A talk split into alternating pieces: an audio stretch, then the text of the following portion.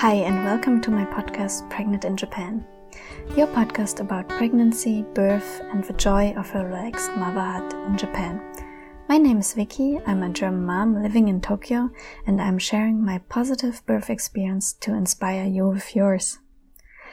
This is my very first episode, so I will just briefly introduce myself and let you know what this podcast is about. I am a mid 30 German who came to Tokyo in December 2019 because my husband got a job offer. At that time, I was already three months pregnant. And when we came here, I really had a hard time because I couldn't speak the language. The culture was so, so different. And um, of course, at that time, I didn't have any friends and uh, my family was far away. It was my first pregnancy and my hormones kicked in.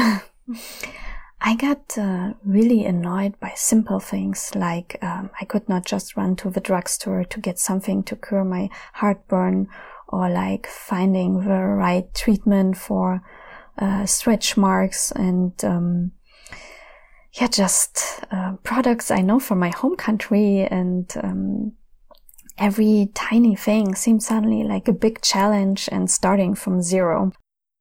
Although when I think back about my biggest concerns during pregnancy were about the right nutrition, especially in the beginning when I just got here, but above all, the even bigger challenge was finding the right hospital for me.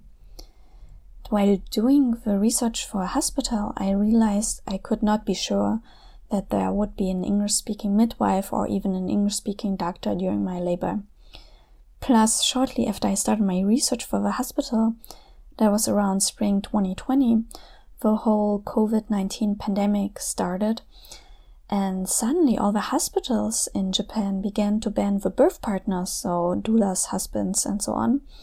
That meant I wasn't even sure anymore if my husband could attend during labor.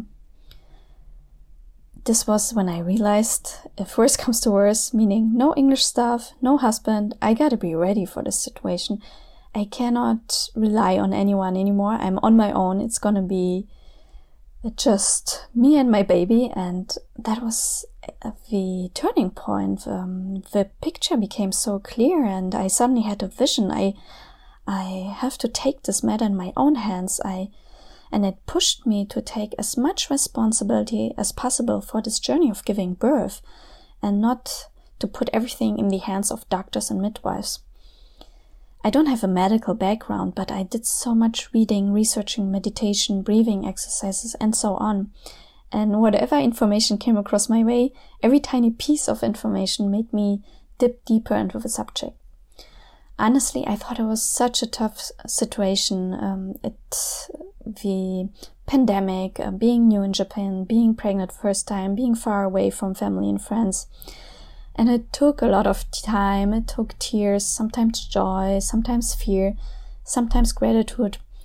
I had ups and downs, but only because of this tough situation, um, I had the opportunity to take the responsibility um, of um, giving birth.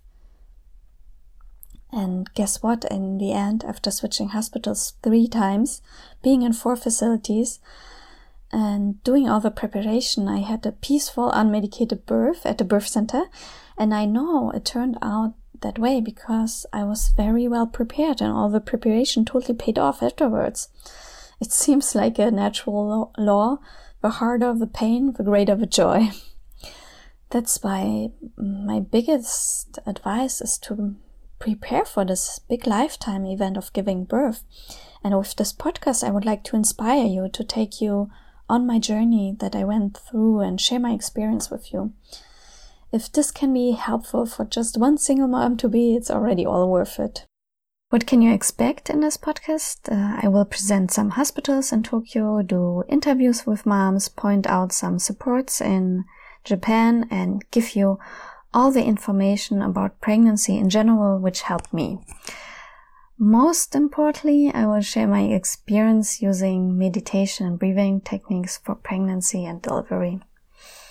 Of course, if there are any other topics you like to be discussed, please let me know on my Instagram account, um, and you will find the link in the description. Enjoy!